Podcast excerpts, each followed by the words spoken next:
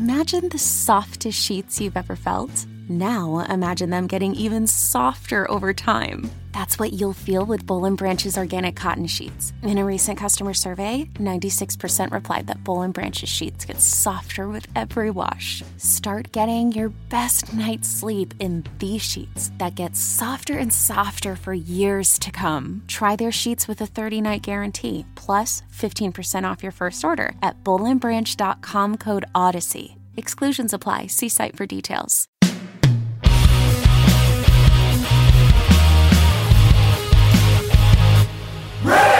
Hey folks, this is Kevin. For this week's Classic Risk single, we're doing something extra special. I wanted to tell you about this new podcast from Stitcher called We Love You and So Can You. It's a spin-off of the show By the Book, where hosts Kristen Meinzer and Jolenta Greenberg, who's been on Risk many times, live by the rules of a different self-help book each episode. So if you like that show, you're going to love their new show. On We Love You and So Can You, Kristen and Jolenta are sending listeners on their own self-help journeys, and they're bringing all of us along for the ride. Each episode features someone who is looking to make over a big part of their life, things like jumping back into the dating world, or making new friends as a stay-at-home mom, or starting a new career. Since Kristen and Jolenta have spent years living by different self-help books, they have all the perfect knowledge to prescribe their guests with a mix of wellness practices, creative activities, media consumption, and so much more. They guide their guests on their journeys, and we get to eavesdrop on their progress. The goal is to find the outstanding person who was there all along and learn to love themselves more. We Love You and So Can You is part reality show, part self-love school, and the best makeover podcast out there. You'll have fun and laugh and maybe cry too. We'll play a clip in a second so you can hear the show for yourself, but I want you to search for We Love You and So Can You in your podcast app and check out their first episode. It's out now, and hit subscribe so you don't miss an episode. Okay, here's a little bit of We Love You and So Can You. Hey, Jolenta, you know what I've been thinking?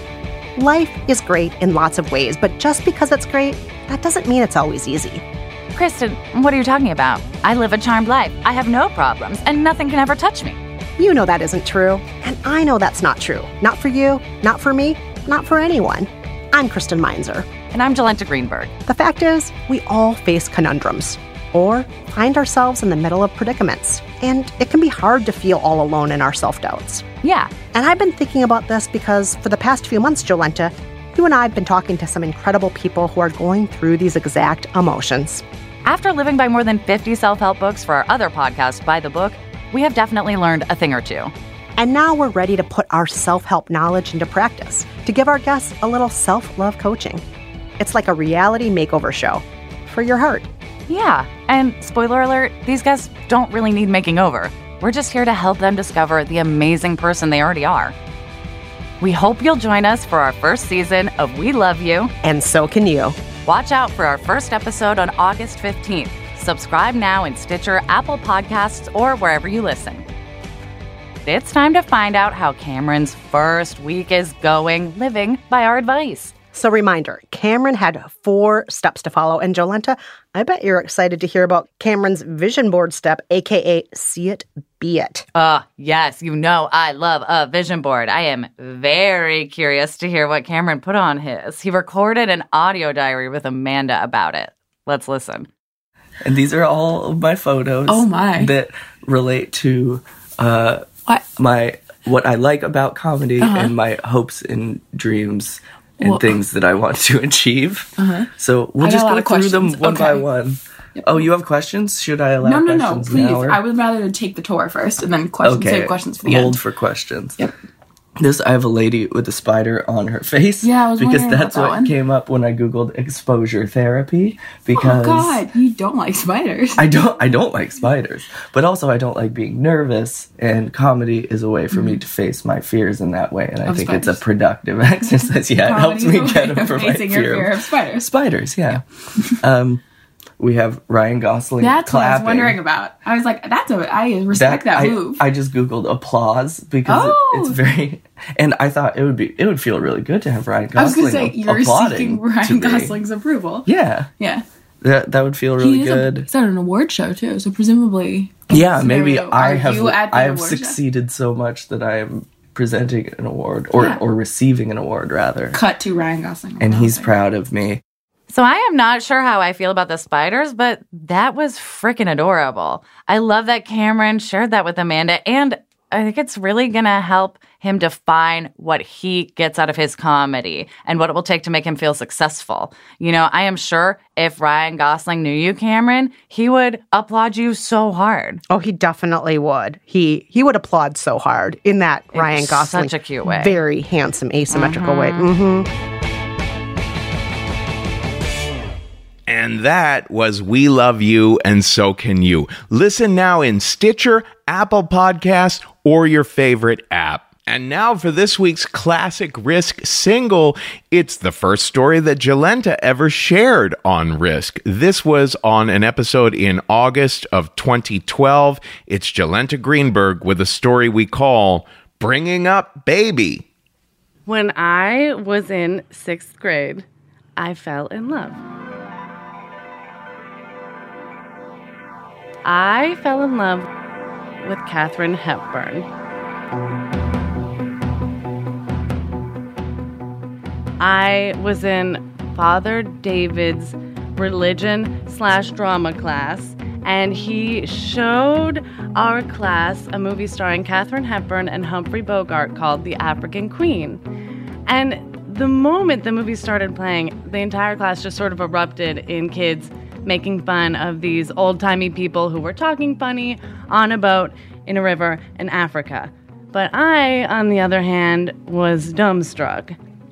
I was in awe of, of that woman on the screen, and I'd never seen anyone like her.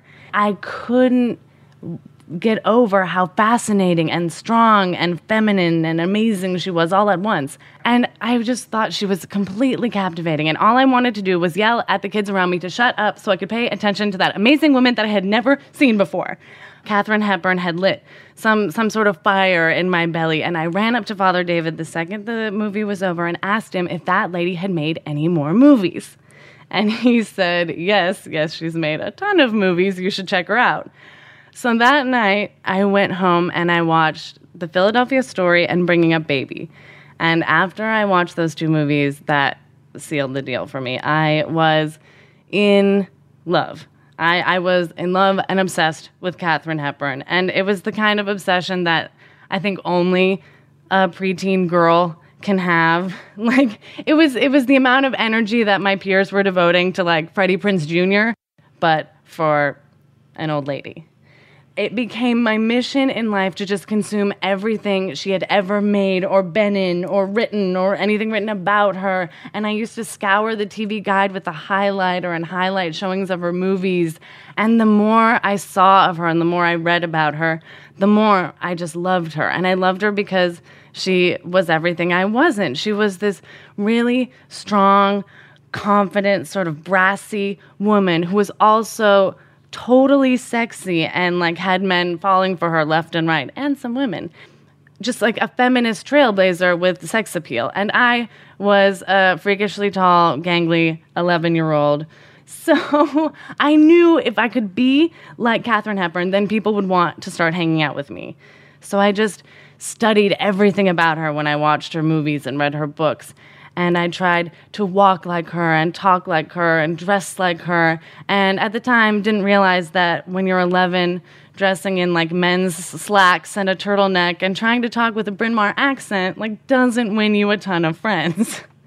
The more I got to know Katharine, the more she became this sort of presence and, and voice that was always in my head. And when I when I would be scared or need encouragement, she would sort of pop up. And, like, when I would be in the cafeteria with my tray full of food and be petrified with fear about where I should sit and who I should talk to, Katharine would chime in and just say, buck up, sit down, and eat. And and I would, and it would be fine. And she became this sort of guiding moral compass voice that I lived my life by.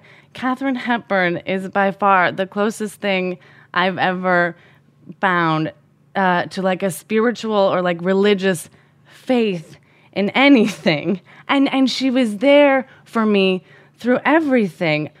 She was there uh, when I uh, was sitting on the couch in between my parents on New Year's Eve nineteen ninety-nine, heartbroken because I was one of the only kids not invited to a big fancy like New Year's Eve two thousand party.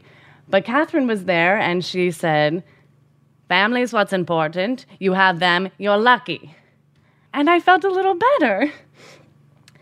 And so she was also there when when I wasn't so cute and when I was claiming my independence. Um, once I was gardening with my dad, and we kind of split up, and we had a big yard, and I was off in my own little corner pulling weeds. And because I wanted to do everything like Katharine Hepburn, I also wanted to see what it would be like to shake like Katharine Hepburn. And in case you're not familiar, Katharine Hepburn developed a sort of Parkinson's-like tremor or shake. Uh, if you n- would like an example, I recommend On Golden Pond because it's really in full force there and it's a good movie. Don't you think that everyone looks back on their childhood with a certain amount of bitterness and regret about something? It doesn't have to ruin your life, darling. You're a big girl now. So anyway, I was pulling weeds and just kind of shaking and doing my thing. And my mom saw me from, from the deck up on the house. And she yelled down, "Joe, what are you doing? Are you trying to shake like Katharine Hepburn?" And I hear Katharine in the back of my mind say, "It's time to show him who's boss, kid." And and I turn around and yell at my mom, "Stop being such a cunt." And I had never said anything like that before in my life. And my mom then flew down from the deck with a bar of soap and shoved it in my mouth. And I think I was I was thirteen at the time, so that was demeaning but but powerful at the same time. And and she's the reason that I finally did get friends and find myself. Um, When I was fourteen, right at the beginning of high school, there was a new kid at school named Peter, and he was fabulous. And he invited me to his birthday party, which was unsupervised, so I was very excited. And at this party, Peter offered me my first cigarette. And I knew smoking was bad because I grew up in the nineties, but I couldn't help but say yes because Katharine Hepburn hadn't smoked, so I was going to smoke, and it was going to be awesome. And it was. And and Peter became my smoking buddy and then my real buddy, and, and we're still great friends. So with Katharine's help, I made it through high school. I had a group of friends who didn't care that I brought up weird tidbits about Katharine Hepburn whenever they were mildly applicable. And um, I I was on a, a trip looking at colleges with my parents in Boston towards the end of high school. And we had just finished touring like five campuses. And we got back to the hotel room, and I got into my P Js and hopped into bed, and I saw on my phone I had a text message uh, from Peter, and it said, "Sorry about your girl, frowny face." And I was like, what the hell could he be talking about? Oh, my God. The only place there was internet in the hotel was in the hotel lobby, so I grabbed my dad's laptop and ran down in my P Js, whipped it open, and went to C N N dot com, and the headline read, "Actress Katharine Hepburn dies at age ninety-six.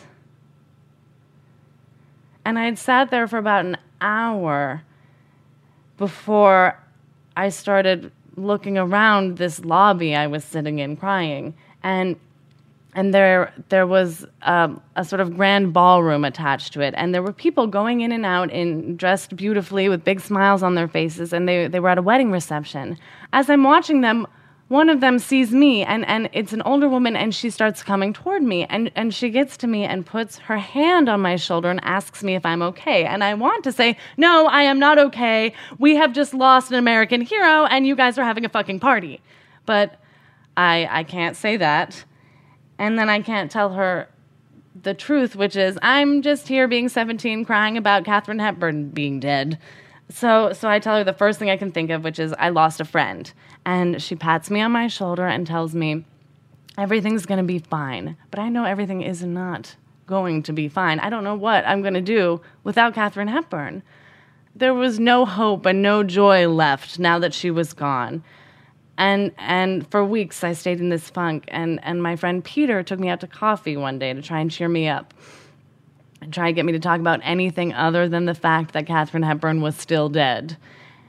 And finally, he was a little fed up, and he took my hand and looked me in the eye and said, "Look, I don't want to sound insensitive, but you do know that you didn't actually know Katharine Hepburn, right?" And somehow I had lost sight of the fact that I knew I didn't actually know Katharine Hepburn, and and this was was jarring news to me, even though it was clearly the truth. And and this sort of weight lifted off me when he said that, and he was right. I didn't know Katharine Hepburn. Of course, I don't actually know Katharine Hepburn. She was an old lady on the East Coast, and I was a teenager in Oregon. But but she had been such a constant presence in my life. She she was my conscience, my, my Jiminy Cricket voice, that I had completely lost sight of the fact that she wasn't an actual person in my life. But this was good news, because it meant that all of that independence and self-esteem that I sort of attributed to her giving me, I had really been cultivating myself over many years. And And that woman who I fell in love with on the screen in Father David's drama slash religion class was just a fabulous catalyst for me growing into myself. And Katharine Hepburn didn't make me grow up because I didn't actually know her. So even now, when I am faced with situations that I think are way out of my league, I'll hear in the back of my mind, "Stiff up a lip, kid." And I'll be so grateful that I had a fabulous role model like Katharine Hepburn, but I'll also be thankful that I know that I can take it from here. I believe in the example of a perfect human being, mm-hmm. that if, he certainly proved that if you can live for other people, away from yourself, you will be happy. And if you live for yourself, you will be unhappy. And I really believe this very passionately, insofar as people do live uh, with uh, the other fellow in mind, they have to be happy.